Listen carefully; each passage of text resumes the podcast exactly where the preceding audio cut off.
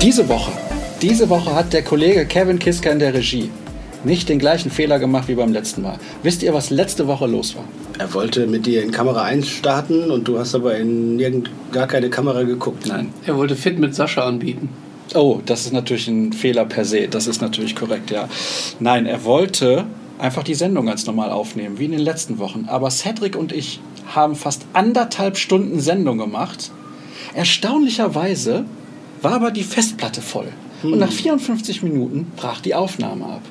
Ja, mussten wir halt nach vierundfünfzig Minuten Testbild oder was auch immer dann gesendet wurde, senden. Und das Erstaunliche ist aber, es war die meistgesehene Podcast-Ausgabe, seitdem wir das bei YouTube hochladen. Ich kapiere es nicht. Was ist los mit den Leuten? Vielleicht waren sie auch einfach nur erfreut, dass sie uns nur zwei Drittel der Sendung sehen mussten. Das wolltest du jetzt sagen, Jürgen? Ja, komm, oder Viewtime. Komm. Wenn ihr natürlich eine halbe Stunde länger macht, dann habt ihr natürlich automatisch mehr Viewtime. Aber nicht mehr Views. Tatsächlich auch mehr Views? Ja, ja, ja. Die meistgesehene... Ja, ja. Keine Ahnung, was da los war. Dabei ging es am Anfang um den Eurovision Song Contest. Der macht schon wieder Druck, merkst du? Absolut. Mhm. Wir müssen das heute überbieten, Jürgen. Auch, ja. Zumal ihr zu zweit seid. Ja, klar, ja. Heute Saisonrückblick. Was habt ihr am Wochenende so gemacht? Auf die Saison zurückgeblickt. Nein, das stimmt nicht. Was hast du am freien Tag gemacht? Hattest du einen freien Tag am Wochenende? Ja. Zwei? Ja. Was ich gemacht habe, ich muss mal eben alles zusammen, zusammen überlegen. Fahrradtour, ich war Tennis spielen, ich war im Garten, grillen, Freunde zu Besuch gehabt. Ja. Klingt gut. Ja. Du warst im Stadion. Ich habe gearbeitet. Wunderbar, wunderbar. Für die Finger rund. Großartig. Ich habe ja zwei Radfahrer hier. Heute Morgen saßt du auf dem, wie heißt das, Trimm dich fit Rad oder was? Peloton. Peloton, um Gottes Willen. So modern, wusste ich gar nicht. Wusstest du das? Ich hatte das gehört, dass er sich sowas anschaffen könnte, aber ich, ja... wäre ja bei der Finanzierung schon irgendwie in den Streik gegangen, hätte gedacht, komm, ich mache lieber irgendwie äh, Liegestütze. Ist das nicht ein Rad, was nicht fährt? Richtig. Ja, und das so schweineteuer? Das ist jetzt nicht günstig, würde ich mal sagen. Wir wollen nicht wissen, wie viel du dafür bezahlt hast. Aber sag mal, wenn ich mir jetzt eins kaufen würde, mhm. was genauso teuer wäre wie deins, wie viel müsste ich dann ausgeben? Vierstellig auf jeden Fall. Vierstellig auf jeden Fall. Kann ich mir direkt ein E-Bike kaufen und einfach durch die Gegend radeln? Kannst du auch mal. Kannst du auch mal. Letzte Woche eine E-Bike-Tour gemacht, siebzig Kilometer. An den Seilersee. Lacht der Jürgen aber, oder? Ja, natürlich lacht er, aber er ist halt auch fit. Er kann fit mit Jürgen. Das ist der Seilersee, nicht ja? der Seilersee. Habe ich nicht Seilersee gesagt? Nein, das ist der Seilersee. Vielleicht habe ich an Toni Sailer gedacht. Wer ist Toni Sailer? Seelegende, aber mit so. A I. Der ja, ich weiß, ich weiß nicht, wie der See. An was denkt ihr als erstes, wenn ihr Seilersee hört? An meinen alten Arbeitgeber. Einen alten Arbeit. An den Song vom I E C, hier am Seilersee. So, Iserlohn Roosters, mhm. Deutsche Eishockey-Liga. So ja, sieht's nämlich ja. aus. Aktuell läuft die Eishockey-Weltmeisterschaft, kriegt keiner mit irgendwie. Deutschland hat zwei Spiele gewonnen, eins verloren. Am Donnerstag geht's weiter und dann können sie noch weiterkommen. drei zwei gegen Frankreich gewonnen. Experte, das ja. hätte ich auch gewusst, gegen Frankreich. Ja, stark, stark. Tim Stützle ist aber verletzt. Jetzt muss ich passen. Oh, oh, oh. Das ist einer von den wenigen deutschen N H L-Spielern, kennst du nicht. Leon Draisaitl kennst du aber. Ja, ja, das ist gut, das ist gut. Also wie gesagt, ich habe eine Fahrradtour gemacht, habe das so ein bisschen mal ausprobiert. Das erste Mal E-Bike fand ich ziemlich cool. Musste ja. dann auf dem Rückweg aber so einen steilen Berg, also richtig steilen Berg, ich würde sagen, Or-Kategorie, ja, ja, ja, Or-Kategorie bei der Tour de France, ja, also mindestens. Und dachte mir irgendwie so, oh, warum geht das denn so schwer? Vorher ja Berg runter erstmal, das war so ein Berg runter, Berg hoch. Und dann dachte ich mir, oh, boah, ist das aber anstrengend. Auf einmal gemerkt, hat den Motor gar nicht angeschaltet. Ja. Naja, ist auch egal. Auf jeden Fall war es wirklich ein überragender Tag. Und am Wochenende, das kann ich ja auch noch kurz erzählen. Ich hatte letzte Woche im Podcast erzählt, dass ich am Samstag ins Stadion gegangen bin. Oder gehen werde, besser gesagt. Mit einem Freund aus Australien, der mich besucht hat. Dann gehen wir also bei mir raus. Ich wohne ja quasi direkt gegenüber vom Stadion, mehr, mehr oder weniger, ja, auf der anderen Seite. Das Stadion ja deinetwegen dahin gebaut. Ja, ja, das war sehr clever ja. und weitsichtig. Und muss dann mehr oder weniger nur unter so einem Tunnel durch, unter der B eins. Ja, besser durch den Tunnel durch, oder? Ja, unten ja. drunter durch, ja, ja. Genau. Und dann gehen wir da runter, bei mir an der Haustür und... Ihr wollt mich verwirren, aber es funktioniert nicht. Aber du kannst doch oben drüber, oder? Ah, nee. Und... Ja doch, da gibt es auch eine Brücke. Ja, eine Brücke. Ja, aber so ein Tunnel nicht, aber das ist, ist einfach näher so. Gehen daher und von der anderen Seite, da kommen aus dem Kreuzviertel die ganzen Fans. Die gehen ja dann auch zum Stadion. Die, die sind auch da. Die sind auch da. Die sind auch da. Und dann kommen zwei, drei, so in einer Gruppe über die Straße. Ist ja so eine doppelspurige Straße. Ihr kennt sie. Jedenfalls kommen die da rüber. Und dann sagt der eine, ach, du bist doch der Sascha vom B V B-Podcast, ist das dein australischer Freund? Da frage ich mich, was ist los mit den Leuten? Ja, haben die sonst nichts zu tun? Ich meine, ich finde es natürlich überragend. Melde dich bitte, Autogramme und so weiter, ist kein Problem, haben wir leider an dem Tag verpasst. Aber war, wir mussten dringend ins Stadion. Du hattest ja anscheinend auch nichts Besseres zu tun, als deinen Kumpel aus Australien, der gerade frisch gelandet ist, zu einem Kreisliga B Handballspiel zu führen, wie ich hörte. Erstmal waren wir nicht da. Okay, dann hat weil er genau während des Handballspiels kam, weil natürlich die Deutsche Bahn wieder ins Spiel gekommen ist. Okay. Er ist erstmal in Kopenhagen gewesen, ein paar Tage schon, also hatte okay, sich nicht bereits ganz akklimatisiert und ist dann mit dem Flieger nach Düsseldorf und dann mit der Bahn von Düsseldorf nach Dortmund. Kam aber eine halbe Stunde zu spät. Sonst hätten wir ein Spiel von Marvin Hoffmann besucht. Tatsächlich in der Kreisliga, aber nicht B, die gibt es im Handball. Achso, ja gut. Ja. Aber er hat den Klassenerhalt gesichert.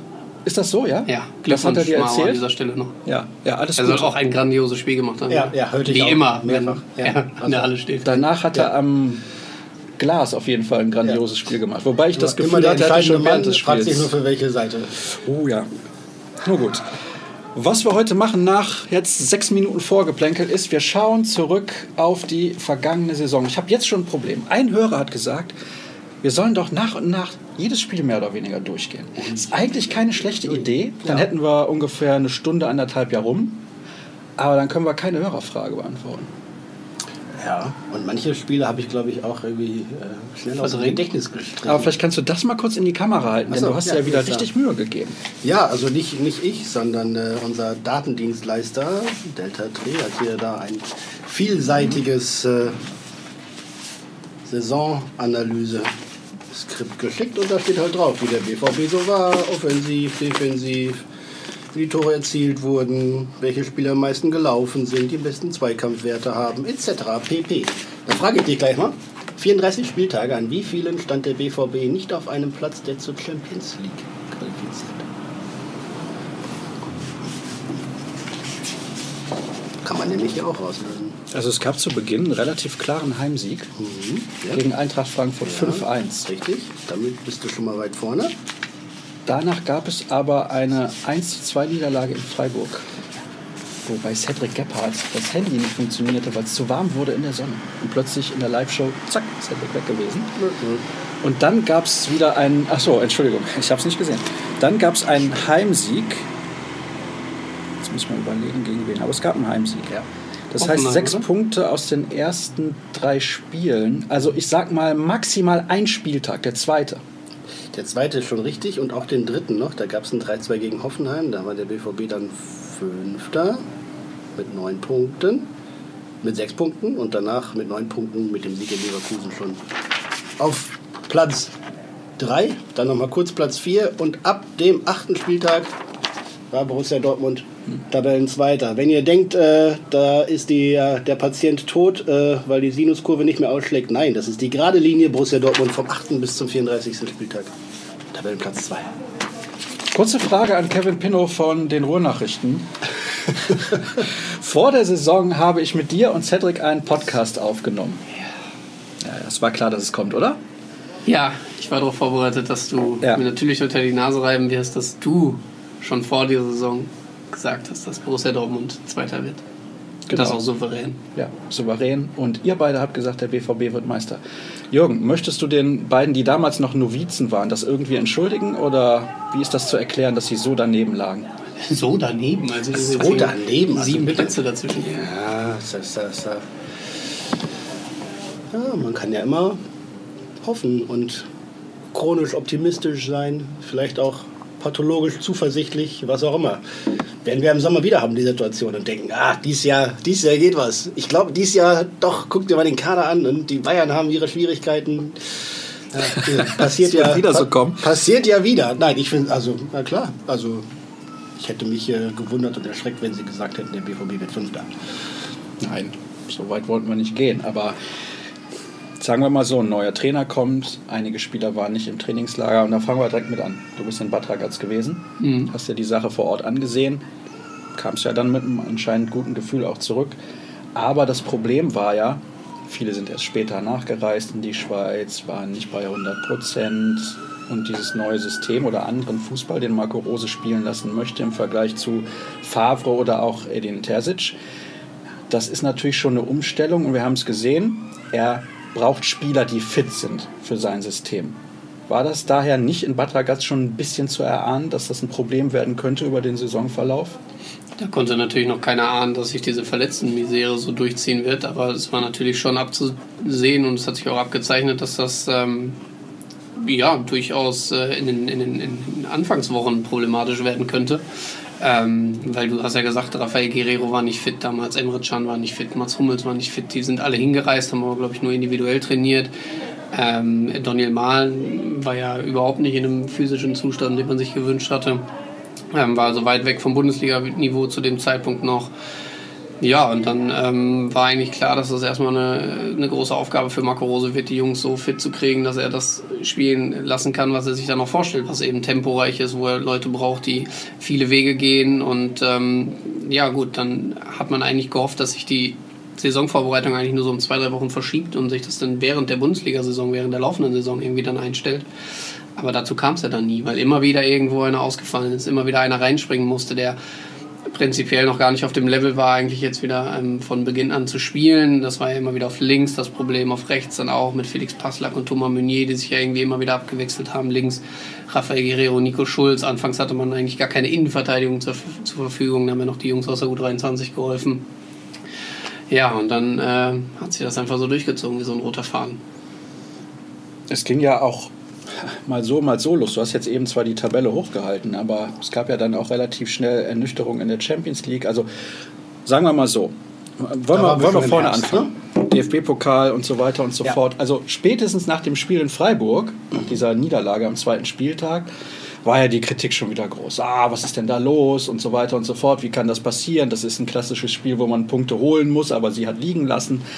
Jetzt, wenn man die Saison betrachtet, Freiburg im D F B-Pokalfinale und in der Bundesliga auch sehr, sehr gut gespielt, muss man, glaube ich, das erstmal ein bisschen revidieren.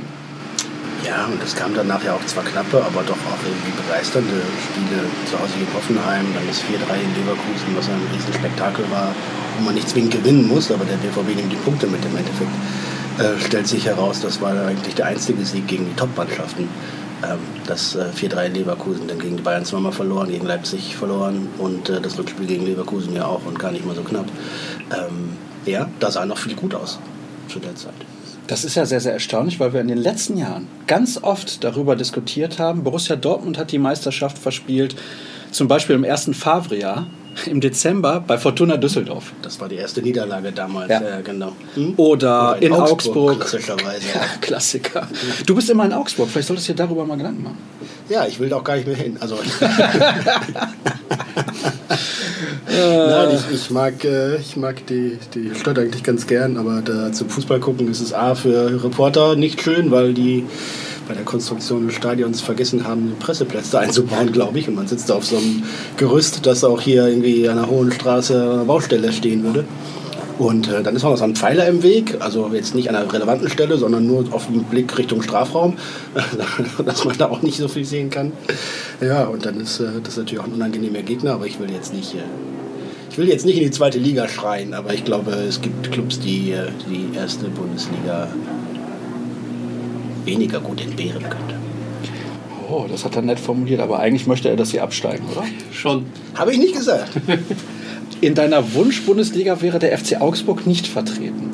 Ich glaube, ohne die kleineren Clubs jetzt irgendwie schlecht machen zu wollen, aber natürlich wird die Bundesliga attraktiver, wenn jetzt Schalke zurückkommt, wenn Bremen zurückkommt, H S V oder Hertha, da will ich sogar fast sagen, wir haben ja noch einen Berliner Verein in der Bundesliga, dann lass die, lass die Hertha oh, mal, lass die Hertha mal ein Small City Club sein, damit wir wenigstens einmal nach Hamburg fahren können pro Jahr auch. Ähm, aber natürlich steigert das die Attraktivität der Bundesliga und natürlich ist der Standort Augsburg als einer der kleineren weniger dafür verantwortlich, dass die Bundesliga interessant, spannend, spektakulär ist. Was war denn? Ah ja, du guckst mich so fragend an. Ich war noch nicht da, falls du jetzt da einhaken wolltest. Ne? Ich war da mal beim ersten B V B-Spiel, oder war es das zweite, das weiß ich jetzt nicht mehr, erstes Bundesligaspiel von Pierre-Emerick Aubameyang. Direkt der Hattrick und ein Treffer von Ilkay Gündoğan. Drei Buden hat er Ober gemacht. Ne? Und Gündoğan, das war seine, wenn mich nicht alles täuscht, auch letzte Saison bei Borussia Dortmund, hatte eine Verletzung nach der anderen, hat dann ewig nicht gespielt, wurde ausgewechselt in dem Spiel. Da gibt es jetzt Gerüchte, aber ist ein anderes Thema. Das sind Gerüchte. Ja. Wir wollen bleiben bei dieser Anfangsphase in der Saison. Wir haben schon wieder gut abgelenkt zwischendurch. Ja, ja, ja. Hier und ja, da kann man nichts machen. So. Es ist halt wirklich wie bei der Tour de France. Da geht es auch immer rechts, links, hm. Serpentine und da, sowas. Da, da sind mal Berge. Ja. Die Fahrradfolge. Ja, vielleicht machen wir mal eine Sonderfolge Fahrradfahren. Also E-Bike, auf dem Fahrrad. Heimtrainer und richtiger Fahrradfahrer. Wie, was soll das denn jetzt? Ich bin hier ohne E-Bike heute in die Redaktion gekommen. Ja, das ist stark, die siebenhundert Meter. Nein, nein. Das, das sind es eins Komma drei Kilometer? Das müsste ich nachgucken, aber siebenhundert Meter sind es nicht. Nee, das ist schon mehr. Zu Fuß? Nein, mit dem Rad. Ist auch super Wetter draußen. Ja. Ich weiß. Ja, ist aber so warm. warm? Nein. Wollte ich erst, aber dann wäre es heute Abend zu spät geworden, weil ich hier noch Termine habe im Haus bis abends. Ja, gut, er hat noch Termine im Haus. Aber nach Hagen kannst du runterrollen. Ja, du musst einmal da äh, im Dortmunder Süden da, Richtung, Richtung Golfclub und sowas, da hinten Richtung Wittbreuker musst du einmal hoch, aber dann bist du schon ganz gut oben. Dann kannst du dann äh, an der Hohen Sieburg hier runterflitzen und äh, schön flach in Hagen einrollen. Ist ja gut. Ja. Ja. Habe ja. ich auch schon häufiger mal gemacht. Mhm. In beide Richtungen. Wir driften ab, aber ist auch egal. Wir wollten zurückkommen zur, zur Folge, beziehungsweise zur Folge, sage ich schon. Es ist der Rückblick auf die Saison. Entschuldigt, liebe Leute, entschuldigt. Wir driften wirklich ein bisschen ab. Eigentlich gibt es aber, so kurios sich das anhört, über die ersten anderthalb Monate der Saison nicht so viel zu meckern. Nö, eigentlich nicht. Also das ist relativ souverän im Pokal gespielt. Gegen Wien Wiesbaden war jetzt kein Fußballfest, aber hat es da äh, nicht ansatzweise irgendwie den Punkt, wo du ähm, ja, befürchten musstest, dass du da rausfliegst. Dann hast du gute Auftritte in der Champions League hingelegt. Start ist einigermaßen gut bei Besiktas. Dann das Heimspiel gegen Sporting. Mhm, eins null. Gewinnst also, siehst gut aus in der Tabelle. ich, war, ich war bei dem Spiel gegen Sporting im Stadion, habe noch hinterher gedacht, was für ein Drecksspiel. Aber sie haben ja eins null gewonnen. Donyell Malens erstes Pflichtspieltor für Borussia Dortmund. Und es war ein Spiel, wo das Pressing recht gut funktioniert hat. Genau. Ne? Also die haben Sporting eigentlich schon tief in die eigene Hälfte gedrückt, aber halt nicht so viele Chancen rausgespielt. Ja, und die zwei, drei Abseitstore, glaube ich, nochmal zurückgeführt. Mhm. Also das muss man noch ein bisschen mit einbauen. Und Jürgen hat es ja auch gesagt, also auch in der Bundesliga, das war ja schon spektakulär, was man da gesehen hat. Ne? Also in Leverkusen und auch, auch zu Hause gegen Hoffenheim. Also da hat man schon das Gefühl, da könnte sich so ja, ja, ja. eine kleine Euphorie entwickeln. Ja, und dann ging es so Richtung Herbst. Und dann war es alles nicht mehr so schön bei Borussia Dortmund. Schönes Stichwort. Es ging in Richtung Herbst und der war relativ stürmisch. In der Champions League gab es Ergebnisse, unter anderem dieses null zu vier bei Ajax, wo die Kritik hinterher unendlich groß war und alle gesagt haben, naja, ist ja kein Problem, es war jetzt ein Spiel, da haben wir mal null zu vier verloren, aber wenn wir noch ein Heimspiel gegen Ajax, wenn wir das gewinnen, dann kommen wir auch in der Champions League problemlos weiter, wir wissen, wie es ausgegangen ist. Es gab dann auch in der Bundesliga immer wieder Resultate, wo man teilweise gedacht hat, hm, was ist da los? Was war in diesem Herbst, was nicht funktioniert hat, wo der B V B wirklich Probleme hatte? War es dann dieses Trainingslager, was sich dann irgendwann mal ausgewirkt hat und der erste Verletzte, der zweite, der dritte, der vierte? Ja, der vierte und dann die nächsten vier und dann die ersten vier wieder und dann wieder die anderen vier. Das, das ja eher, das war ja nicht, nicht, nicht kleckerweise, sondern gleich immer im, im halben Dutzend, dass die, die Spieler ausgefallen sind. Ähm, und das verbunden mit, mit der hohen Intensität, die der Trainer sehen wollte, im Spiel, aber auch im Training, ähm, hat die Mannschaft in so eine kleine Formdelle reingebracht, die äh, dann aber auch nicht auszumerzen war, glaube ich, immer von, von Woche zu Woche oder mit, mit Belastung im Dreitagesrhythmus. Ähm, am Anfang stimmte, glaube ich, auch noch das, das Wie, da war schöner Fußball dabei. Dann stimmte eine Zeit lang, stimmten vor allem die Ergebnisse, ne? Da waren so Bundesligaspiele dabei, wo du denkst, ah, boah, jetzt hast du irgendwie nicht, nicht die Sterne vom Himmel gespielt, aber irgendwie gegen Köln zwei null gewonnen, obwohl du gar nicht besser warst, äh, abhaken, weiter geht's. Und dann kamen zu den schwächeren Spielen dann auch schwächere Ergebnisse, wie beispielsweise in Amsterdam äh, ein katastrophaler Abend für den B V B, im Rückspiel dann noch mit einer besonderen Dramaturgie, ähm, in der Bundesliga dann mal verloren in Leipzig und so peu à peu äh, stimmten dann halt auch eben die Ergebnisse nicht mehr, wo die, wo die spielerischen Leistungen auch schon schwächer wurden. Ähm, und aus diesem Strudel hat sich die Mannschaft dann irgendwie nur schwer befreien können insgesamt, aus den angesprochenen Gründen, weil nicht genug Spieler fit waren, frisch waren, die Intensität so hoch mitgehen konnten, weil aber auch das, was Rose von ihnen verlangt hat, vielleicht nicht bei allen so angekommen ist oder von allen nicht umsetzbar war, in dem Maße, wie es nötig gewesen wäre. Und bis dann der Trainer seine Anpassungen gemacht hat und die Mannschaft irgendwie in einem Zustand war, oder zumindest einige, dass äh, diese Energie mitgehen konnten, hat es aber auch zu lange gedauert. Also wenn man fragen müsste, was hätte man besser machen können, würde ich sagen, vielleicht hätte man früher auf die äh, Missstände reagieren müssen und sich fußballerisch ein bisschen anpassen müssen, anstatt, wie es am Saisonbeginn noch ging, äh, dann Hurra-Fußball spielen zu wollen. Hat Rose da taktisch was falsch gemacht, so wie das Jürgen vielleicht ein klein wenig angedeutet hat gerade? Ja, anfangs hat er schon versucht, so sein, sein Ding einfach durchzuziehen, ne? mit, mit dem Personal, was ihm dann eben zur Verfügung stand, was dann aber oftmals, wie wir es ja gerade schon mal gesagt haben, dann gar nicht so unbedingt da reinpasste. Ne? Also sind jetzt halt nicht die, die äh, Läufer oder diejenigen, die da durchpressen in, in jeder Situation, sondern vielleicht eher auch mal zurückhaltender agieren. Da hätte er vielleicht schon so ein bisschen von seiner äh, Idee abrücken können. Und ähm, was ich glaub, auch glaube, was, was wirklich heftig war, war diese Niederlage in Amsterdam. Ähm, weil du wirklich in, in vielerlei Hinsicht vorgeführt wurdest. Ne? Also die haben dich richtig an die Wand gespielt. Ich glaube, wenn da noch zwei, drei Tore mehr gefallen wären, hätte sich auch nicht beschweren können. Ich kann mich an keine einzige richtige Torschance von Borussia Dortmund erinnern. Ah, ja, Erling Haaland. Haaland einmal irgendwie ja. nach so der Latte, Pause. Ne? So ja, ja, ja, da. Aber das war schon, das war schon eine heftige Nummer. Und dann hatte man, das war ja auch wirklich so der erste richtige Gradmesser in dieser Saison. Ja. Und ähm, da dann so unterzugehen, war natürlich eine heftige Nummer. Und ich glaube, das konnte man nicht so leicht abschütteln. Das haben auch die Spieler, glaube ich, nicht so leicht verkraftet. Ähm, und dann diesen Glauben wieder zu finden, zu sagen, wir müssen jetzt als Team agieren und müssen jetzt auch diese ganzen Ausfälle kompensieren als, als Verbund, das ist ihnen, glaube ich, nicht so leicht gefallen.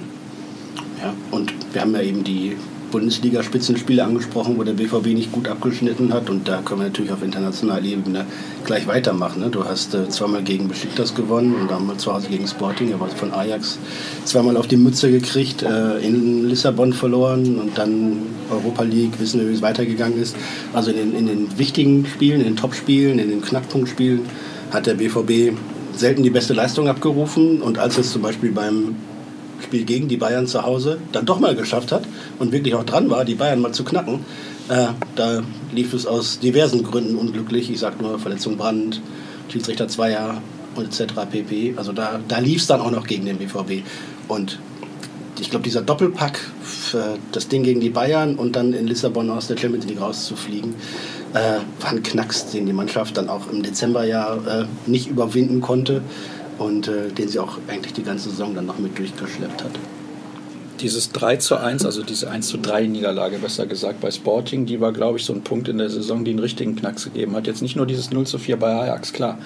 Du hast es gerade auch gesagt, Kevin, da gab es im Prinzip keine richtige Szene des B V B und man hätte auch höher verlieren können tatsächlich. Also das null zu vier war ja fast noch schmeichelhaft. Aber dann gab es eben dieses eins zu drei bei Sporting, wo es auch Fehler gab. Also dieses eine Gegentor am Anfang da, wo Nico Schulz und ich glaube Marin Akanji, ah, Pongračić, Entschuldigung, ich möchte Akanji da nicht so nahe treten, äh, wo die sich gegenseitig irgendwie... Ja, behindern ist das falsche Wort, aber die also Kommunikation typisch, genau, typisch war einfach du ihn, ich habe ihn sicher und irgendwie ja, geht dann am Ende keiner hin.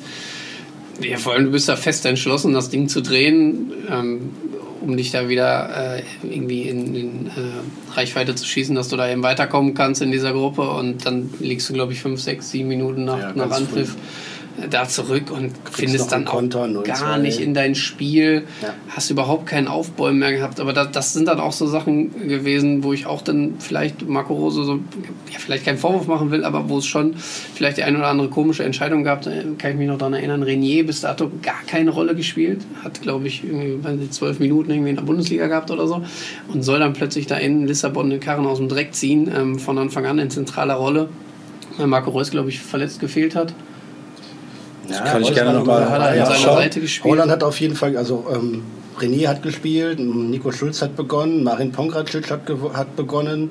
Ähm, das war schon eine extrem zusammengewürfelte Mannschaft, äh, mangels, mangels Alternativen tatsächlich auch. Ja genau, ähm, Haaland hat gefehlt, Malen von äh, drin. Genau, ne? ja, ja, also es war jetzt nicht, nicht die A elf, aber...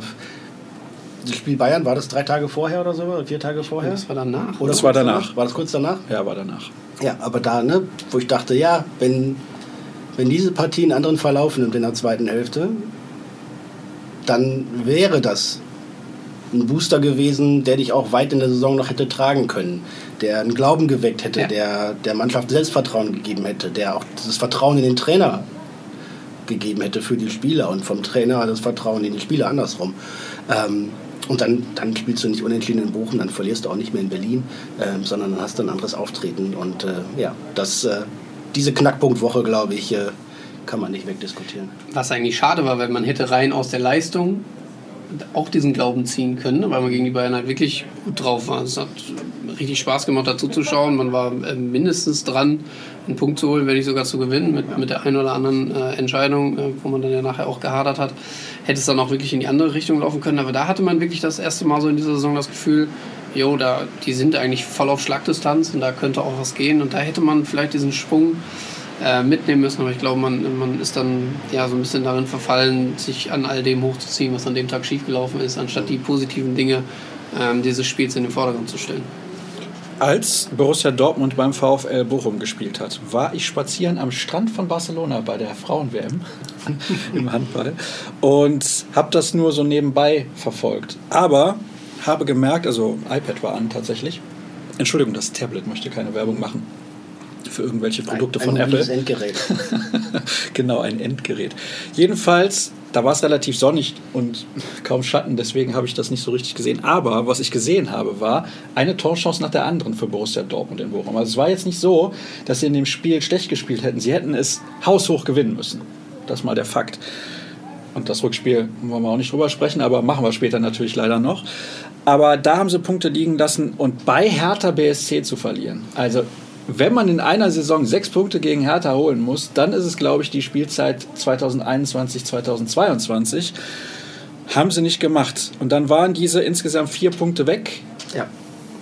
So unnötig. Ja, total. Und damit auch die, die gefühlte Nähe, ne? Nach oben nochmal angreifen zu können. Ich war bei dem Spiel in Berlin und es war absurd. Also vom, vom Spielverlauf her, von, von der Art und Weise, wie sich die Dortmunder Mannschaft dann hat auch irgendwie einschüchtern lassen von einem offensichtlich schwächeren Gegner.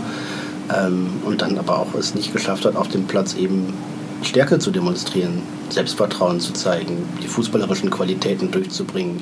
Und wenn das schon beim ersten Mal nicht läuft und beim zweiten Mal nicht läuft, dann kann ich es beim dritten Mal A wieder versuchen und dann muss ich natürlich sehen, dass ich dem Gegner nicht irgendwie mit seiner zumindest kämpferischen Moral, die er an dem Tag hatte, dann auch die Hoheit lasse.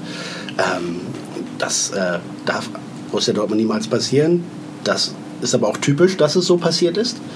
Ähm, typisch war auch, dass an dem Abend, glaube ich, Axel Witsel in der Innenverteidigung gespielt hat und ich erinnere mich an einen Konter kurz nach der Pause, wo du denkst, mhm. gut, den hätten wahrscheinlich äh, neunundzwanzig von dreißig Bundesliga-Innenverteidigern äh, abgefangen den Ball, aber da kam eins zum anderen, entlässt die Mannschaft aber nicht aus der, aus der Pflicht und aus der Schuld, da besser auftreten zu müssen, auch wenn man ersatzgeschwächt ist, auch wenn das Spiel vielleicht einen unglücklichen, schwierigen Verlauf nimmt.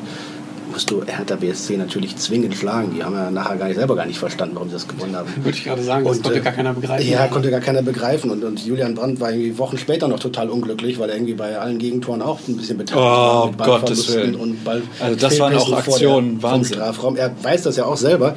Ja, aber wenn, wenn schon so viel gegen dich läuft, dann musst du aber, wenn du diese Ansprüche hast, diese Ambitionen hast und diesen Klasse-Kader hast, dann auch trotzdem immer noch dich auf die Hinterbeine stellen. Und da hat es mir in der Mannschaft mehrfach gefehlt in der gesamten Saison. Also es erwartet niemand, dass sie die Sterne vom Himmel spielen an vierunddreißig Spieltagen.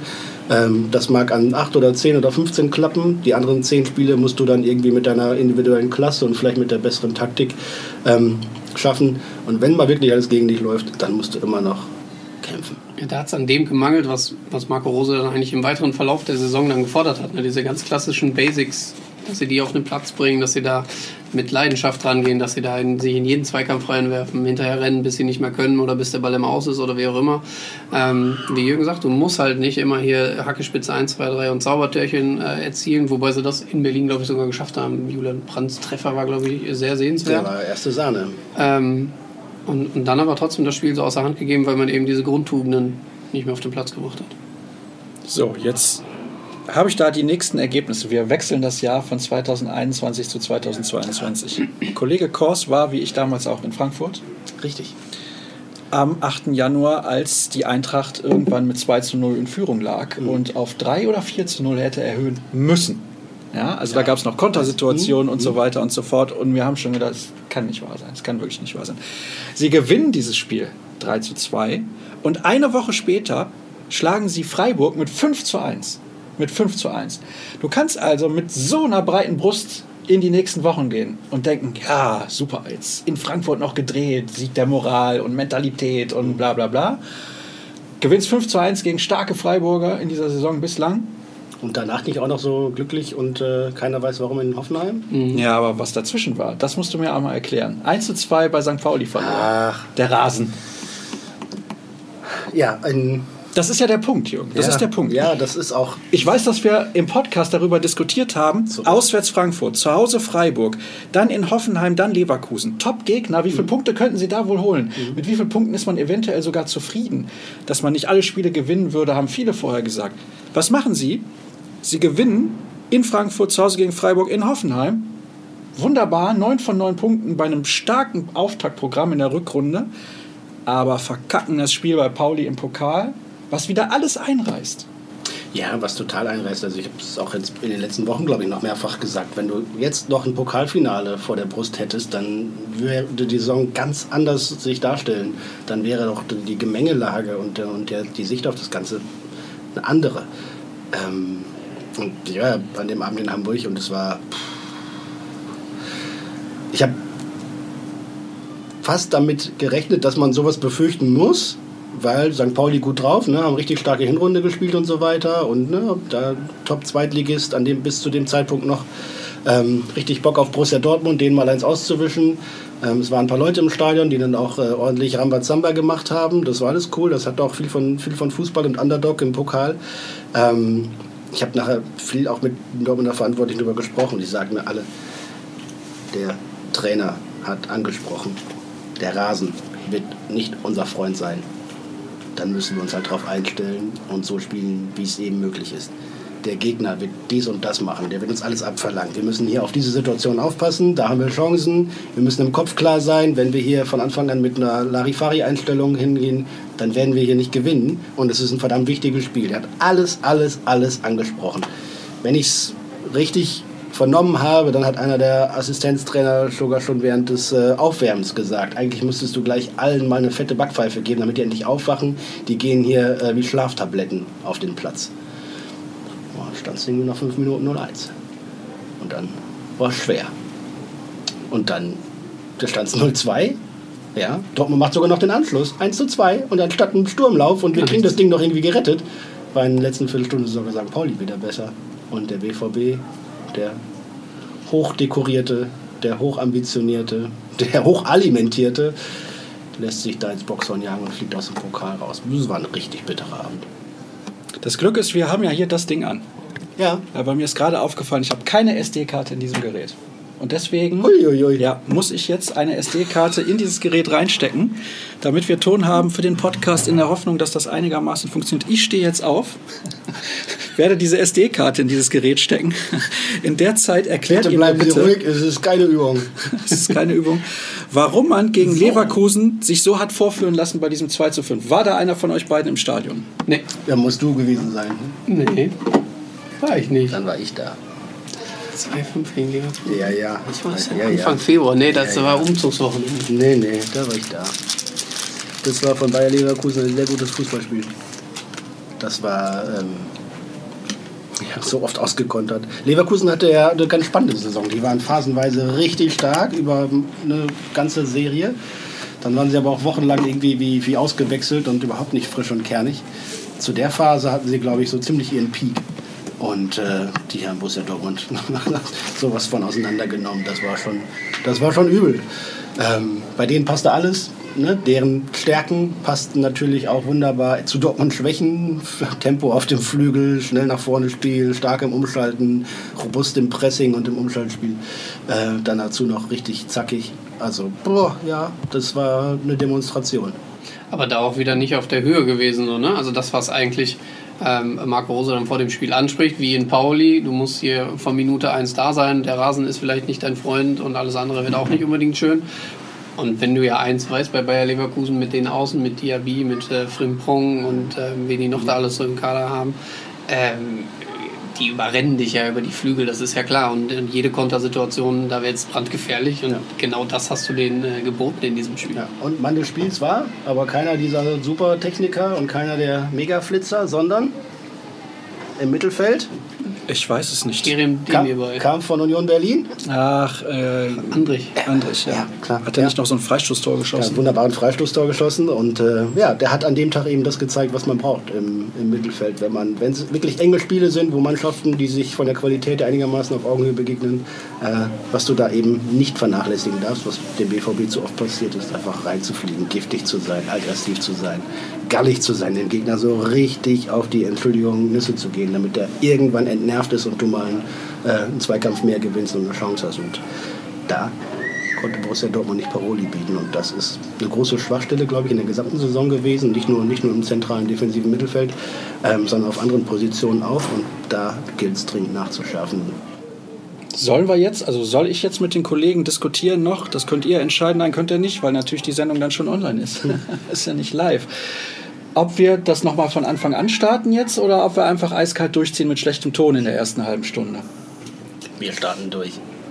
Wir starten durch, also wir machen weiter. Ja, ja, ja, ja okay, ja.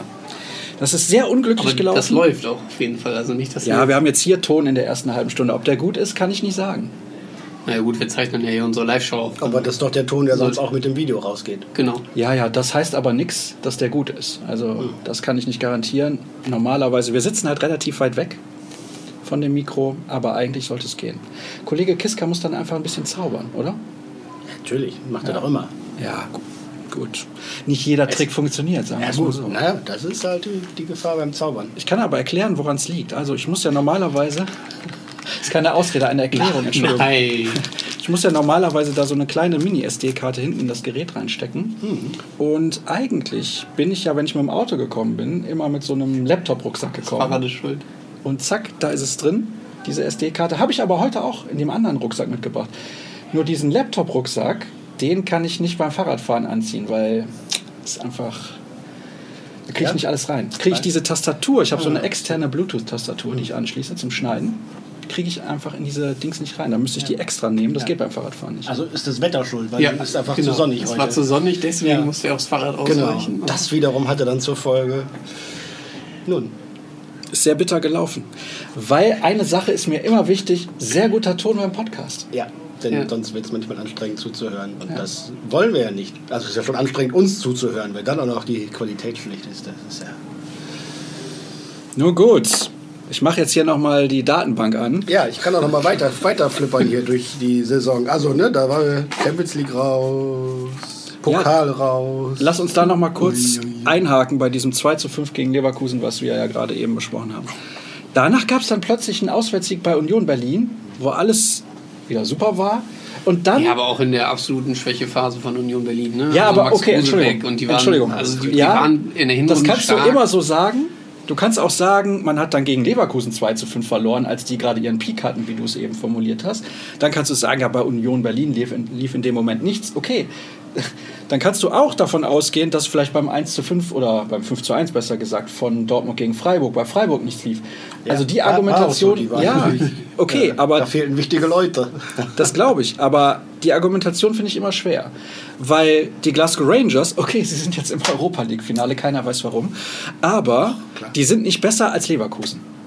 Die haben nämlich in der Gruppenphase gegen Leverkusen gespielt. Ja, ich weiß es nicht.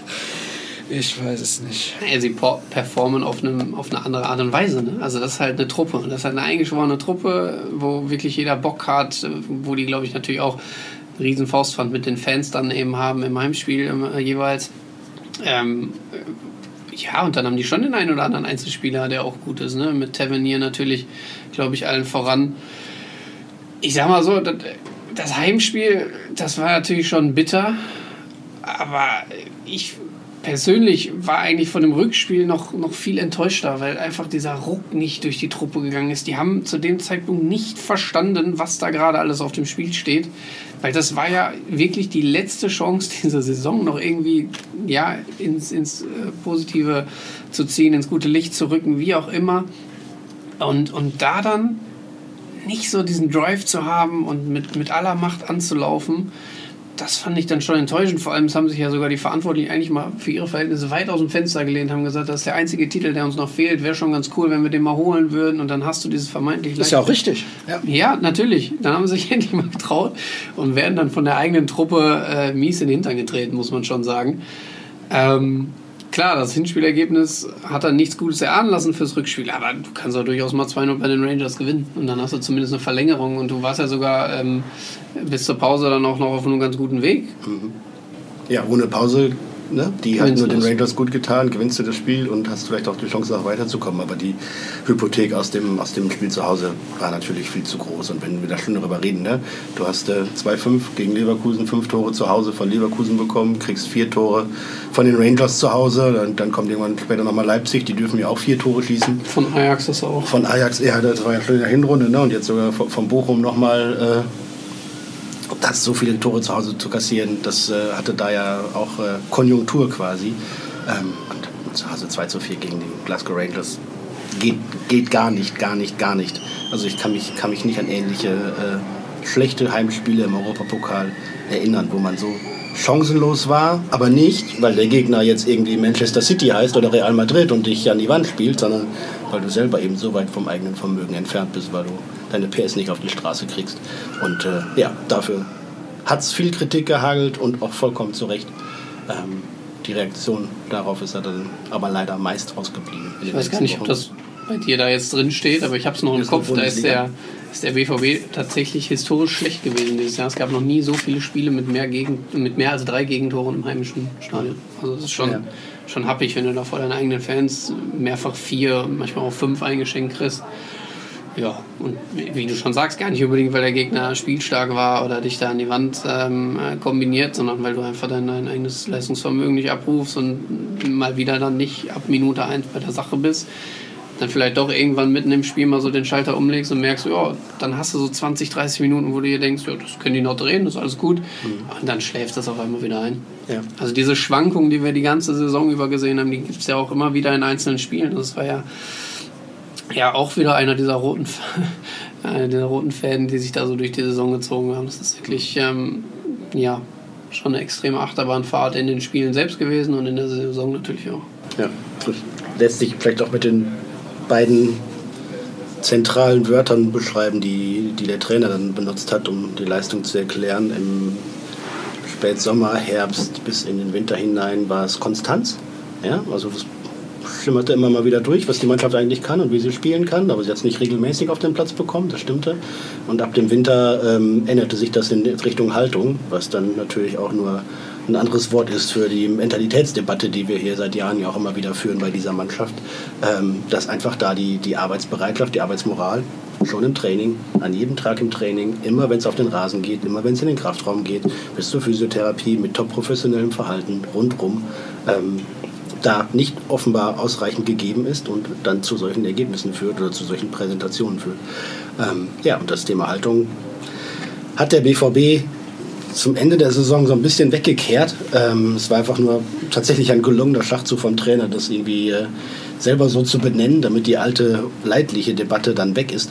Ähm, aber es beschreibt ja im Endeffekt genau das, was wir irgendwie seit Jahren dieser Mannschaft äh, immer mal wieder, nicht konstant, aber immer mal wieder vorwerfen müssen, dass da einfach äh, die Gier nach Erfolg, der, der letzte Leistungswille dann zu selten da ist. Jetzt gibt es hier ein Spiel am siebenundzwanzigsten Februar, das war das eins zu eins in Augsburg und danach gab es Länderspiel. Dann ging es weiter am dreizehnten März mit einem Heimsieg gegen Bielefeld, dann Auswärtssieg in Mainz. Ja. War aber die Saison nicht eigentlich spätestens mit diesem zwei zu zwei gegen die Glasgow Rangers und dem Ausscheiden in der Europa League mehr oder weniger vorbei? Muss man das so knallhart sagen? Ja, vielleicht auch das eins zu eins in Augsburg danach, wo du wieder zwei Punkte äh, verlierst, die wurden, ne, geführt, kurz achtzigsten oder was, das, den Ausgleich bekommen. Ja, und wo dann auch klar war, ja, aber selbst wir als, als Journalisten würden ja gerne dann noch ein bisschen Spannung herbeireden, wenn man es denn irgendwie argumentieren könnte. Aber die Bayern in der Phase, glaube ich, auch nochmal geschwächelt haben. Ja, und und äh, da, wie du schon sagst, also dieser Augsburg-Punkt war tatsächlich dann der Knackpunkt, weil danach kamen dann die Spiele, glaube ich, der Bayern gegen Frankfurt und äh, in Hoffenheim, wo sie mhm. nicht gewonnen haben. Mhm.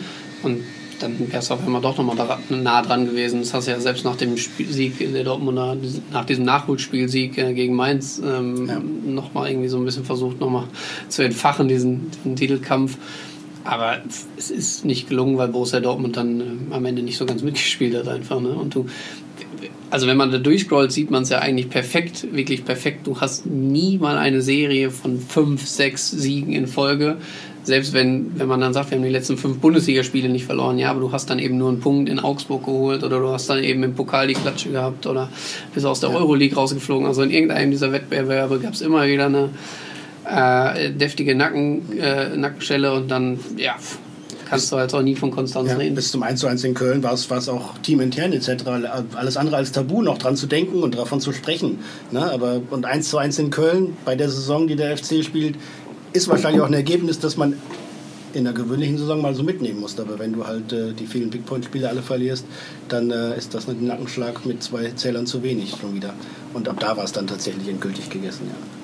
Lohnt es sich dann überhaupt nochmal, über das eins zu drei bei den Bayern zu sprechen, wo die Schiedsrichter, sage ich mal, eher dürftig unterwegs gewesen sind, was ihre Leistung angeht? Wobei das nicht ganz fair dem Schiedsrichter gegenüber, denn es gibt ja einen Videoassistenten, nicht ohne Grund.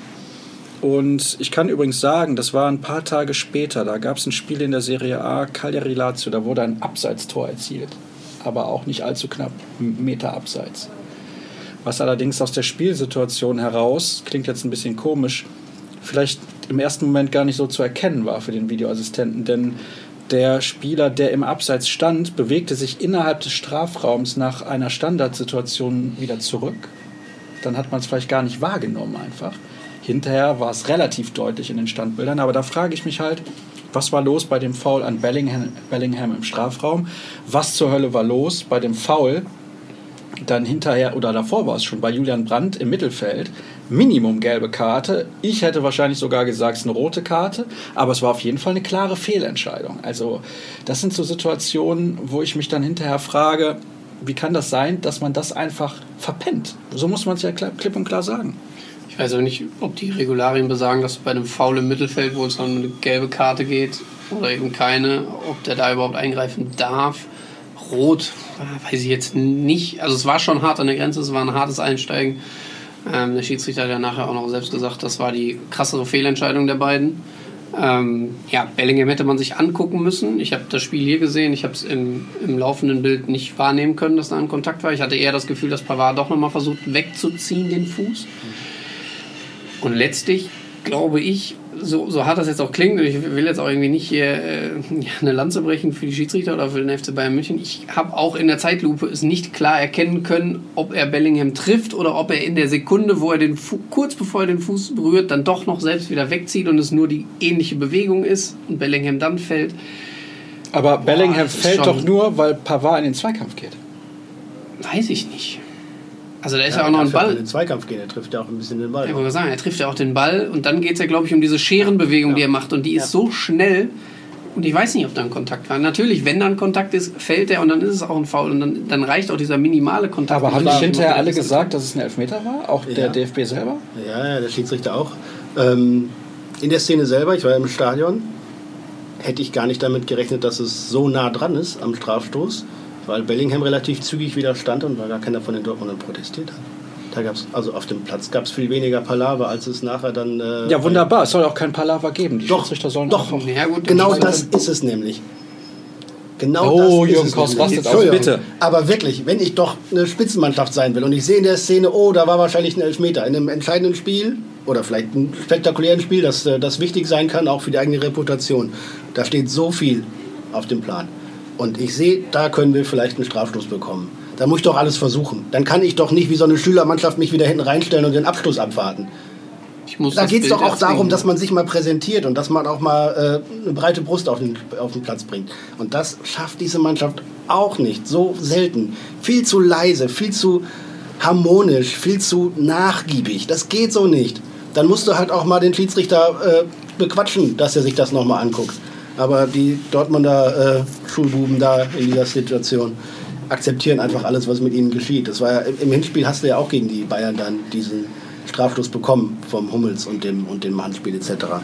Und du musst doch einfach all, tatsächlich, ich kann es nicht leiden, wenn da ständig Spieler beim Schiedsrichter sind, aber wenn du auf dem Top-Niveau, wo es dann wirklich um Nuancen geht, da auch mal was reißen willst, dann gibt es auch Szenen, wo du dich einfach mal ein bisschen beschweren darfst. Das gehört tatsächlich dazu und Während der, während der Geisterspiele ähm, konnte man es ja relativ gut mitbekommen. Und man hört einfach, wenn Bayern München auf dem Platz steht. Und man hört einfach auch, wenn es nur Borussia Dortmund ist. ist eine andere Ansprache, ist ein anderes Miteinander, ist eine andere Dynamik, ein anderes, ein anderes Wording, ist eine andere äh, Aggressivität, allein schon in der Sprache, eine andere Klarheit in der Kommunikation. Dortmund hat da einfach keinen, keinen Lautsprecher. Du siehst das genauso? Ich war bei den Geisterspielen nicht dabei, kann das deswegen nicht Ich kann es bestätigen. Ich war bei den Geisterspielen auch mit dabei und vor allem auch bei der Niederlage, bei dem null zu eins, glaube ich, war es zu Hause gegen die Bayern. Mhm. War ich auch mit dabei. Und das sehr oft zitierte Radio Müller mhm. geht mir dermaßen auf den Sack, das kann ja. ich sagen. Ja. Aber seine Mitspieler nehmen das an und verhalten sich so und dann wundert man sich immer, wie kann das sein, die Bayern verlieren Robben und Ribéry und auch einen Schweinsteiger und so weiter und trotzdem schafft es die nächste Generation weiter erfolgreich zu sein.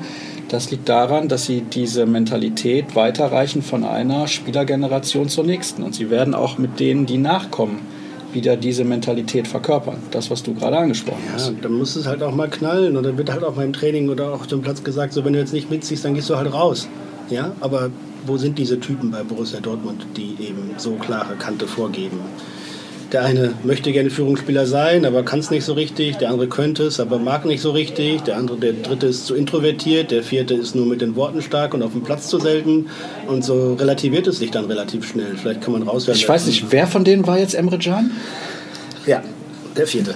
Ähm, das äh, funktioniert halt so nicht. Und deswegen ist eine klare, klare Priorität bei allen Spielern, die kommen, eine Charakterstärke, eine Führungsspielerpersönlichkeit dabei zu haben, um eben da dieses Defizit zu haben. Ich habe vorige Woche einen früheren Dortmunder Trainer gesprochen und der sagte, das Problem ist doch eigentlich seit zehn Jahren so. Also dass da einfach die Führungsspieler fehlen oder die Topverdiener nicht diejenigen sind, die in entscheidenden Phasen vorangehen. Und das, wenn man es noch weiter ausdehnen will, kann man ja sagen, in den vergangenen fünf, sechs, sieben Jahren, wer waren die Unterschiedsspieler bei Borussia Dortmund? Es waren häufig die achtzehn-, zwanzig-, zweiundzwanzigjährigen und selten die achtundzwanzig-, dreißig-, zweiunddreißigjährigen. Na, also das, da, ist, da klafft eine Lücke zwischen Anspruch und Wirklichkeit, zwischen Führungsspieler und äh, denjenigen, die da ranreift. Und äh, das kann eine Zeit lang gut gehen und man wird auch vielleicht mal Pokalsieger mit, äh, mit Dembele oder mit Sancho oder mit Haaland und äh, Bellingham et cetera. Aber du brauchst natürlich auch gestandene Spieler, die dir dann auch in, in anderen wichtigen Spielen mal helfen und da auch mal top sind.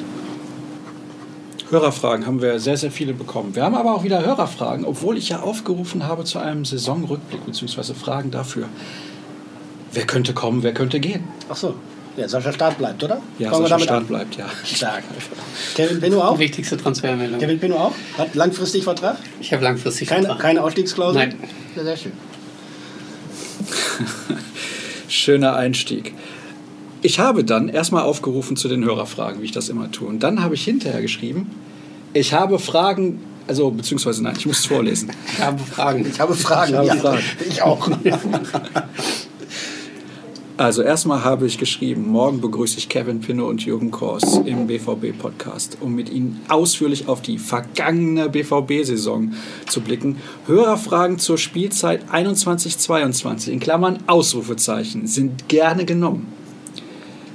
Dann, ja gut, sind gerne genommen, ist jetzt kein Ausschluss ja, für andere nein, Fragen. Aber ausführlicher Saisonrückblick, so. Eine Stunde später schreibe ich, Fragen zur Saison zweitausendeinundzwanzig zweiundzwanzig für den Rückblick, habe ich gesagt. So, jetzt gehe ich mal auf diesen Tweet und gucke mal. Ach Mist, mit dem habe ich mich gar nicht... Mit dem hast du dich gar nicht... Den zweiten habe ich, ich habe nur den, den, so. Den zweiten Thread habe ich auch nicht mehr gelesen. Ah, guck mal, da kommt die Kreisliga-Legende aus dem ah, Handball. Stark. Da geht noch ein bisschen eierig. Ah, seit so. Oh, guck mal, das ist aber ganz schön braun geworden. Marvin Hoffmann, Handballstar. So. Und dann kommen auch wieder ein paar Fragen zur neuen Saison. Aber das, das sagt ja auch schon viel aus. Also, du willst einen Haken, genau. Ja, du willst nach vorne gucken und nicht so viel zurück, weil es ein bisschen schmerzt. Rückblick auf die Saison hier, Frage von Tobi. Ja, so. Tobi. Was waren eure Highlights? Bestes Spiel?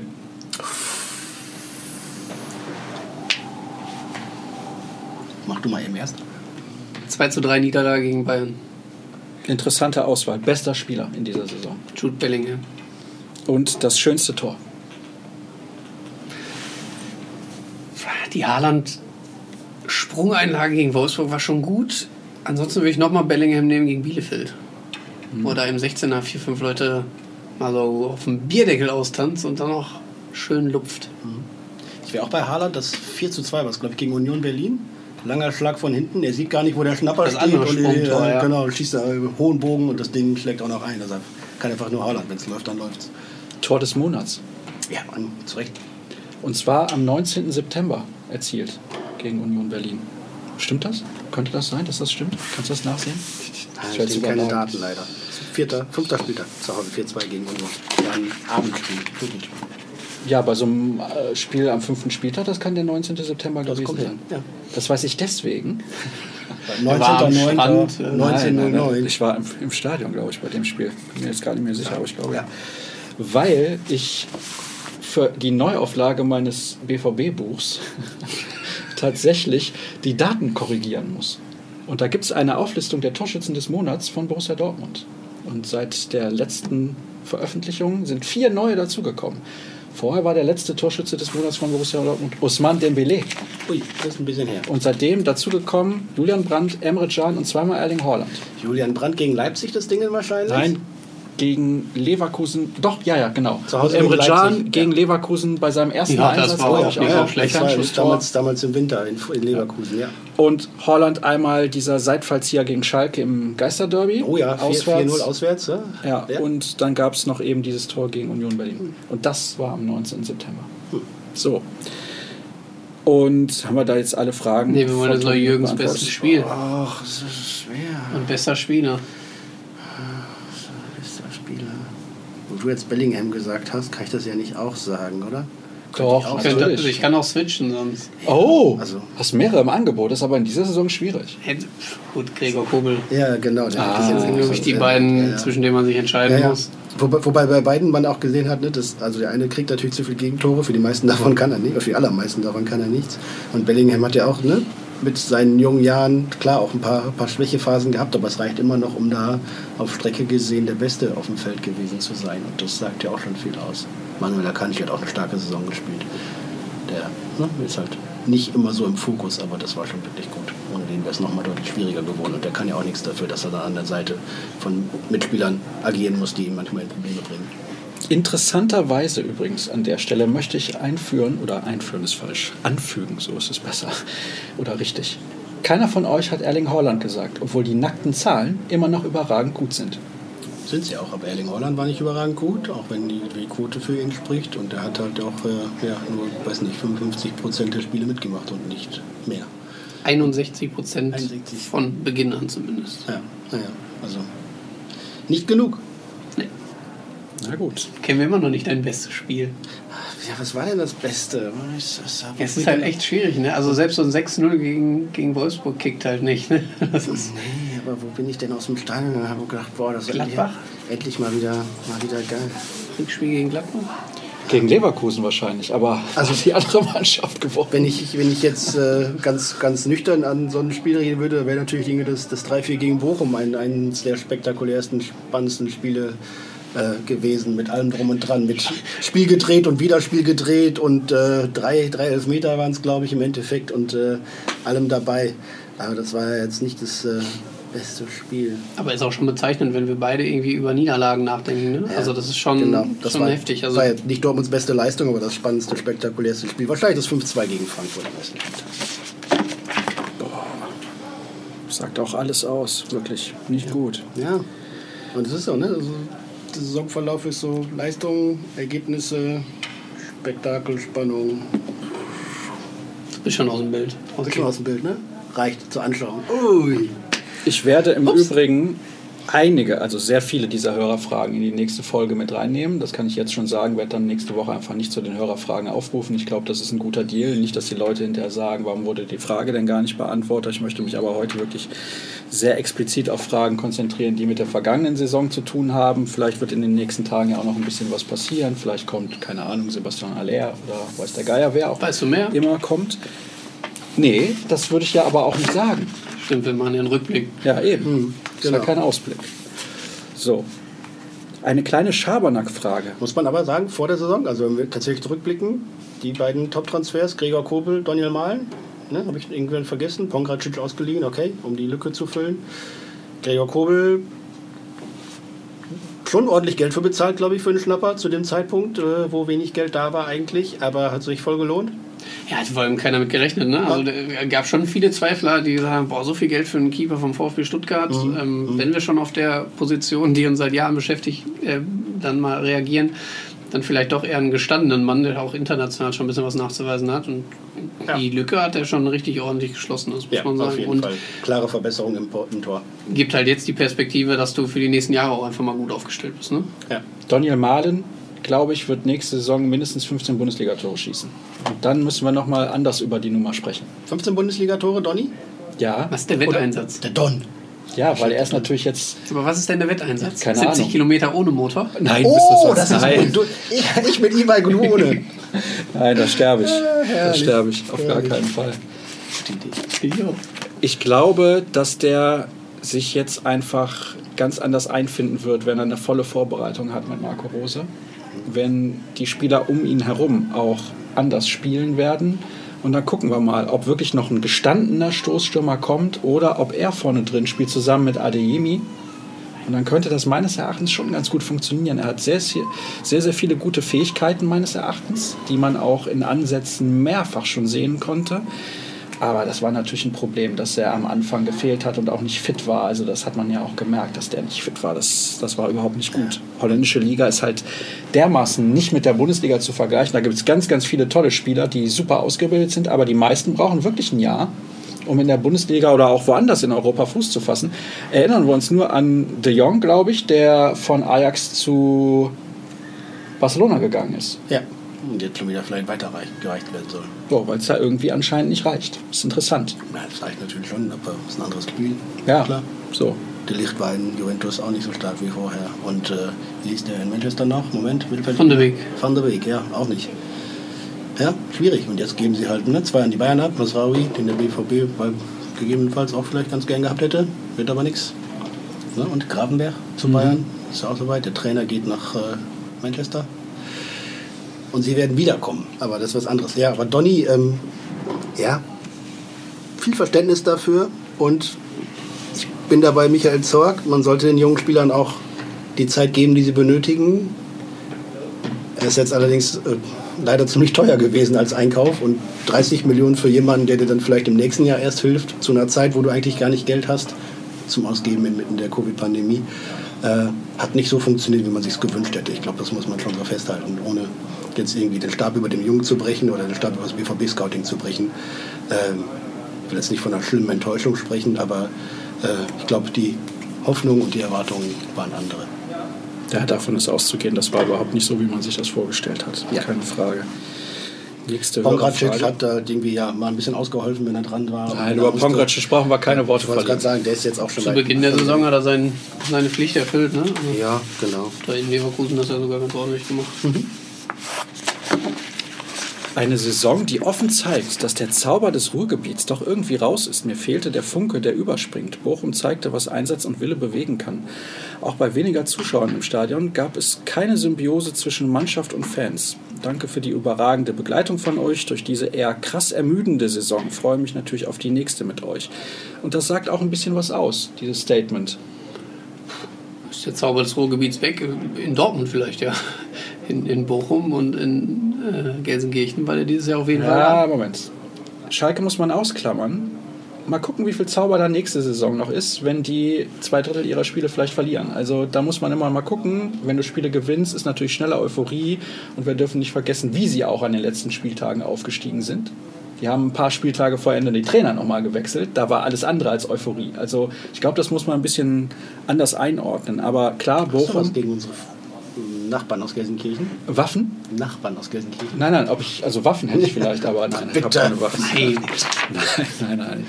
Nein, es ist in Ordnung, wenn sie wieder in der Bundesliga spielen. Das hat auch jemand gefragt. Ja, ob total ich das gut wichtig, finde. Voll gut. Sechs Punkte. Ja, mehr als in Ordnung. Sechs Punkte, zwei spannende Derbys und äh, ein bisschen mehr Folklore. Werder Bremen auch wieder hoch. Ja, auch schön, auch meistens so vier bis sechs Punkte. Und ein bisschen nichts gegen Greuther Fürth. Wer von euch war in Greuther Fürth oder bei Fürth? Nee, in Fürth, Entschuldigung. Ich glaube, wir beide nicht, ne? Sind wir drum rumgekommen. Ja, aber man kann ja nach Nürnberg fahren und dann kurz nur nach Fürth rüber zum Arbeiten. Haben die Kollegen auch gemacht. Ja, völlig zu Recht. So muss man das auch machen. Aber da war gerade noch eine Frage und ich glaube, das letzte Saisonspiel, du kannst es vielleicht auch noch mal eindrücklicher schildern, hat ja schon auch gezeigt, ne?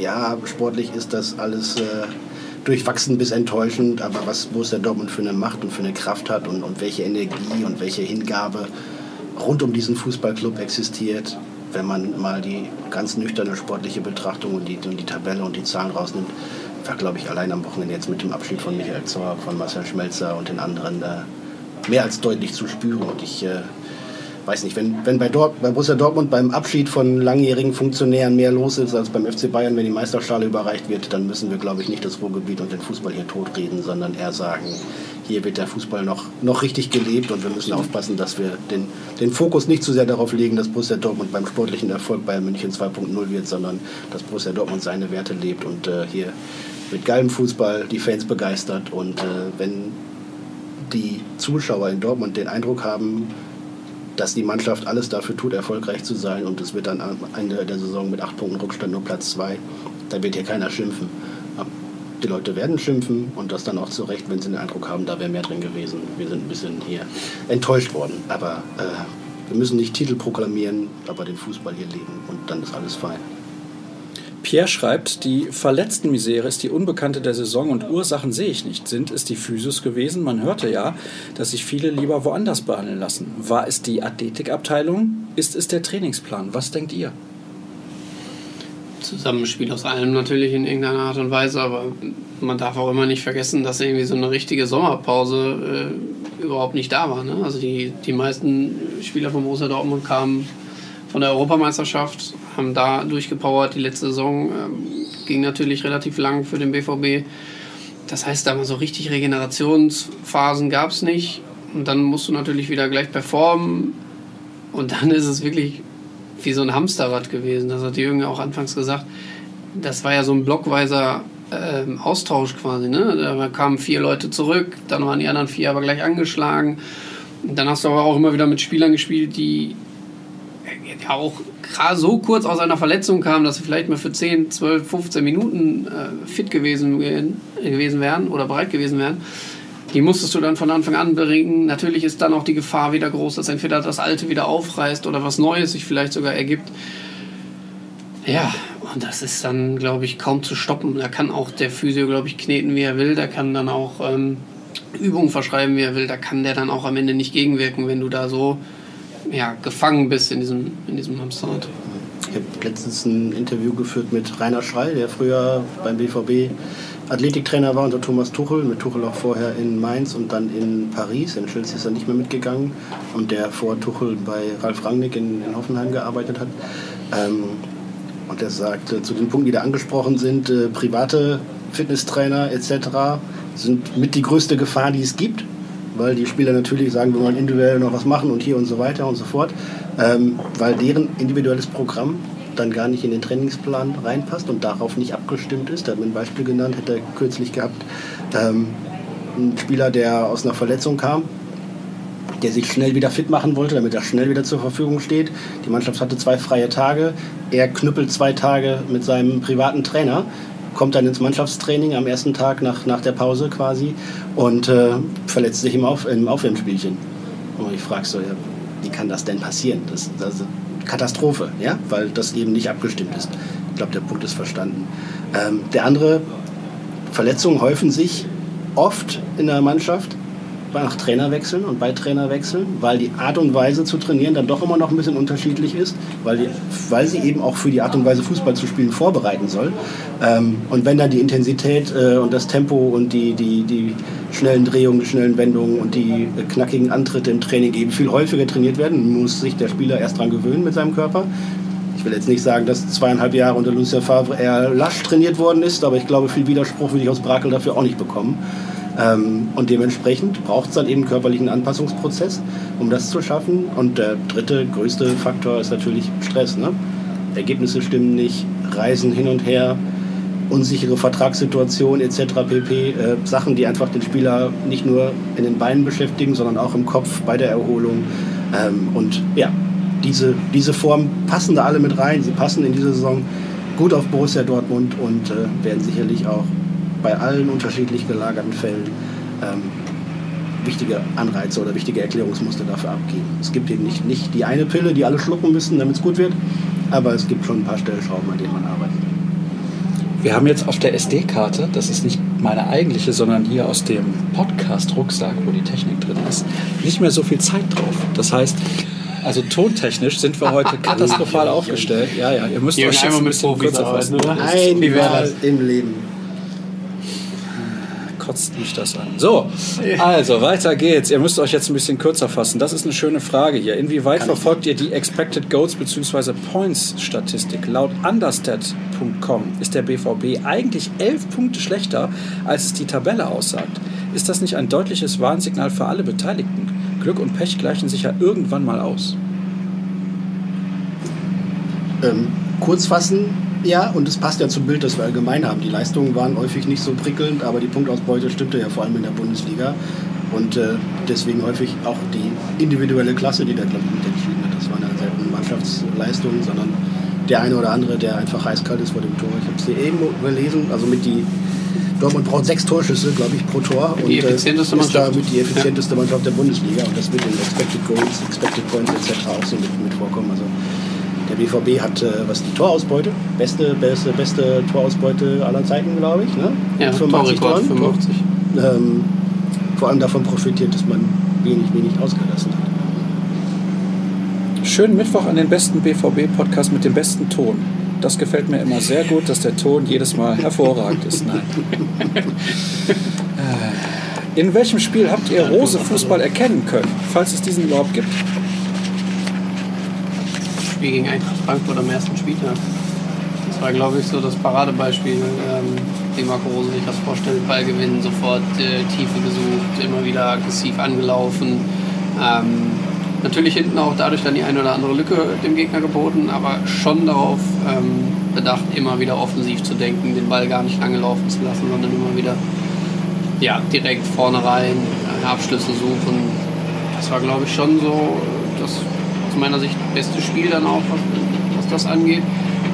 Generell würde ich sagen, der Rose-Fußball war in den ersten Spielen mehr zu erkennen als dann hinten raus, weil er dann ähm, doch irgendwann auf die ganzen Ausfälle und all die Dinge, die um ihn herum passiert sind, reagieren musste ähm, und da dann eben vielleicht auch seine eigene Idee ein, zwei äh, Gedankengänge zurückgestellt hat und eben dann versucht hat, mit dem Personal zu arbeiten, was ihm zur Verfügung steht und dann, ja, diese Saison mehr oder weniger über die Bühne zu bringen und jetzt, glaube ich, im Sommer, ähm, nachdem die Jungs jetzt auch wissen, was, was da erwartet wird. Jude Bellingham hat das jetzt nochmal in der Medienrunde letzte Woche gesagt.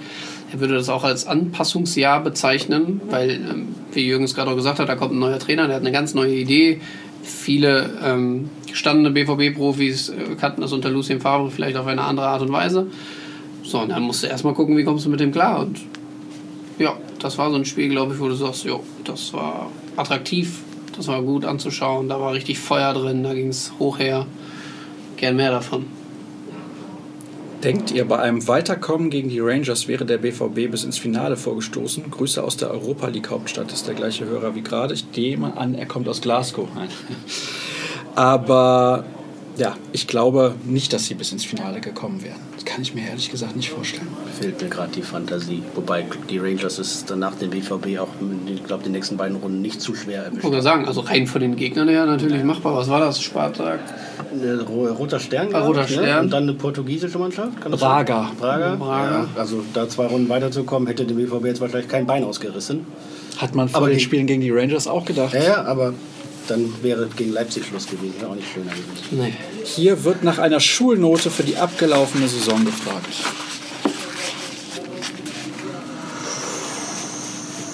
Komm, wir machen, wir machen auf Kommando. Eins, zwei, drei. Drei Minus. Richtige Experten. So, also, na, ich hätte ja nur eine vier gegeben. Schwach befriedigend. Nee, du bist halt Zweiter geworden. Welches also du bist war das? In der Bundesliga geworden mit natürlich acht Antispiel des Jahres. Ich dachte, wir haben keine Zeit. Nein, so, wir können jetzt nicht mehr diskutieren. Nein. Antispiel des Jahres. Antispiel des Jahres? Ja. Ja, ich, ich gehe mit Amsterdam, also in Amsterdam. Das war boah, schon ein berauschender Fußballabend von der Mannschaft in Rot und Weiß. Ach so, ich dachte, es ging jetzt nur rein um Antispiel. Also Anti wurde Anti-Leistung aus der Dortmund. Schwächste B V B-Leistung. Boah, dann bin ich beim eins zwei aus Sankt Pauli. Da war der Gegner halt auch nicht so stark wie Ajax. Das ist wohl wahr. Ajax aber auch in der K O-Phase sofort rausgeflogen. Da haben wir keine Zeit für noch heute. Ja, ist richtig. Haben wir keine. Jetzt muss ich den Tweet wechseln, beziehungsweise die Aufforderung dazu. Da muss ich ja, mal wärst du mal vorbereitet gucken. gewesen, hätten wir jetzt keine Zeit verloren. Ja, es ist wirklich eine Katastrophe. Es kotzt mich dermaßen. So, was also war bei gut? Bei entsprechenden Angeboten wäre Sascha Staat vielleicht auch zum Verkauf. Ich bin sogar ablösefrei. Ablösefrei, ablösefrei, das auf keinen Fall. Aber Handgeld will er haben. Ja, und ich auch. Ach so, dazu, dazu habe ich natürlich noch eine tolle Frage, was das Handgeld angeht. Ja. Moin aus Nordfriesland. N F, ne? Ja, ja, genau, es war korrekt. Ja. So, wo ist es denn jetzt? Da war eine überragende Frage. Jetzt finde ich sie natürlich nicht. Das ist unfassbar. Gib doch mal ein Stichwort. Wenn man sie braucht. Es geht um den Kontostand von Alf Inge. Ja, ich kann auf jeden Fall bezeugen, dass Alf Inge feuchtfröhlich ah, hier, torkelnd durch die Katakomben gezogen Alf ist. Alf Inge ist am vierunddreißigsten Spieltag abends schwer angeschlagen durch das Stadion getappert. Meint ihr, er hat nur die Saisonreste Brinkhaus weggezogen? Oder war es ein Schwindelanfall wegen einer Push-Meldung auf seinem Handy? Neuer Kontostand. dreihundertsechs Millionen dreihundertachttausendfünfhundertachtzig norwegische Kronen. äh, also wie gesagt, er hat sich schmecken lassen. Ich denke auch. Ja, ich, das, das kann er auch. Arm in Arm mit Puma-Chef Gulden. Ja, ja, die sind auch befreundet, klar. Sind sie. Daumen hergezogen. Ja, hier wird ganz simpel gefragt, was war gut? Was war gut? Der Podcast. Ja, heute nicht. Na. Guter Ton ist das A und O für einen guten Podcast. Warum Konstanz und Qualität? Das ist auch eine Frage der Haltung. Hier nochmal. Heute mal keine Frage, sondern nur Lob für den besten Fußball-Podcast der Saison. Mit Hintergrundstories, kritischer Kompetenz, Humor und Liebe zum Thema B V B und Fußball gemacht. Kein Klakör-Podcast, sondern klar auf den Punkt. Danke Sascha und Gäste. Well done. Vielen Dafür Dank. Nehmen wir uns die Zeit. Danke. Danke. Also, ich habe es jetzt eben ja schon mal angekündigt. Nächste Woche werde ich nicht zu Hörerfragen aufrufen. Wir haben jetzt einige nicht beantworten können, aber wir haben jetzt hier noch drei Minuten und dann muss ich quasi abbrechen. Das ist wirklich zu. So, wie auch immer. Es ist unglücklich gelaufen heute. War das dein das eigenes E-Bike eigentlich? Nein, ich habe mir am Bahnhof eins geliehen. Ah, tatsächlich? Ja. Ja, aber ich habe keins. Ich habe ein ganz normales Fahrrad. Warum werde ich jetzt hier so von der Seite angeguckt? Nein, mich ärgert das. Das ist Merkt man gar nicht. Ein amateurhafter Fauxpas. Ja, aber wir sind, doch, wir sind doch jetzt irgendwie bei immer schon noch fünfundsiebzig Minuten oder so. Ja, wir sind bei fünfundsiebzig Minuten, das ja, ist auch schön und gut. Davon haben wir ungefähr eine halbe Stunde scheiß Ton. Ist halt nichts, ne? Weißt du ja noch nicht. Doch, das weiß ich. Ja, ja, ja. ja. Hast du das so Gefühl? Ja, weil der andere Ton einfach so überragend gut ist, das muss man ah, sagen. Ja. Und dann fällt der andere natürlich komplett ab. Ich hoffe, Kollege Kisker kann das regeln. Wenn seiner kann, dann ja. ja, ja ich in dem vorne Zweifel. Schieben. An der Stelle brechen wir ab, oder? Ja. Was macht ihr jetzt in den nächsten Tagen? Es war nicht alles schlecht. Ich fahre nach Berlin, und zwar am Freitag, aber nicht äh, privat, sondern ich schaue mir mit Cedric Gebhardt die U neunzehn im Pokalfinale an, gegen den VfB Stuttgart. Da wollen wir hoffen, dass es in Schwarz und Gelb vielleicht auch noch eine Trophäe gibt. Ich und glaube nicht, was warum. Die sind zwar auch noch überlegen, aber du bist so ein bisschen der Seuchenvogel hier bei uns. Du warst bei Niederlagen in Glasgow mit dabei, bei Niederlagen auch woanders mit dabei. Du bist häufig dabei, Schön, wenn ich war verloren in Amsterdam, wird. Ich war in Glasgow, ich war in Gladbach. Vielleicht auch noch umsetzen, Jürgen, hast Zeit? Anfragst. Nein. Was machst du in den nächsten Wochen? Ähm, beruflich bin ich noch mal unterwegs äh, bei der Nationalmannschaft, ein paar Nations-League-Spiele und so weiter. Ist oh. ja inzwischen auch für Borussia Dortmund mal wieder interessant äh, ja. zu schauen, was die Nationalmannschaft so macht, wenn da die Neuzugänge dabei sind. Vielleicht ja auch ein paar. Zwei, Wo drei. finden die denn statt, die Spiele? Ähm, ich bin in den, bei den Spielen in Deutschland, das ist einmal in München gegen England und in Gladbach gegen Italien. Vorher spielt der B V B, äh, der D F B noch in Italien, ich glaube in Bologna und in Budapest. Mhm. Okay, ah, das sind jetzt nicht die schlechtesten Gegner. Vier Spiele, nicht kein Mensch. Doch, die UEFA. Das ist ungefähr so gut, diese Nations League wie der Ton heute im Podcast. At Jürgen Kors, at Kevin Pinnow, at R N B V B, at Sascha Staat. Folgt uns bitte, schließt ein Abo ab auf ruhrnachrichten punkt de. Dann können auch die Leute, die den Podcast moderieren, besser bezahlt werden und können dann beim nächsten Mal auch dafür sorgen, dass der Ton stimmt. Hatte ich eigentlich erwähnt, dass der Ton heute richtig beschissen ist am Anfang? Kotzt mich das an. Ah, ich muss wieder runterkommen. Mittagessen?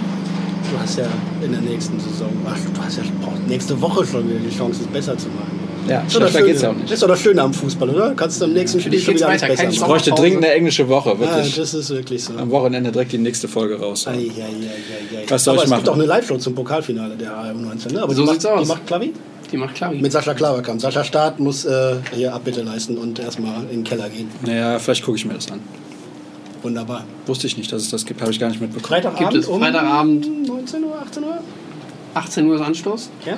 Also dann eine halbe Stunde vorher siebzehn Uhr dreißig. Aber wir werden euch informiert. Alles Spannende zum U neunzehn Finale in Berlin. Aus Fußball mit Kevin Pinnow. Hab mir das angeguckt. Das ist aber in Potsdam. Das ist richtig. Ja. Ja.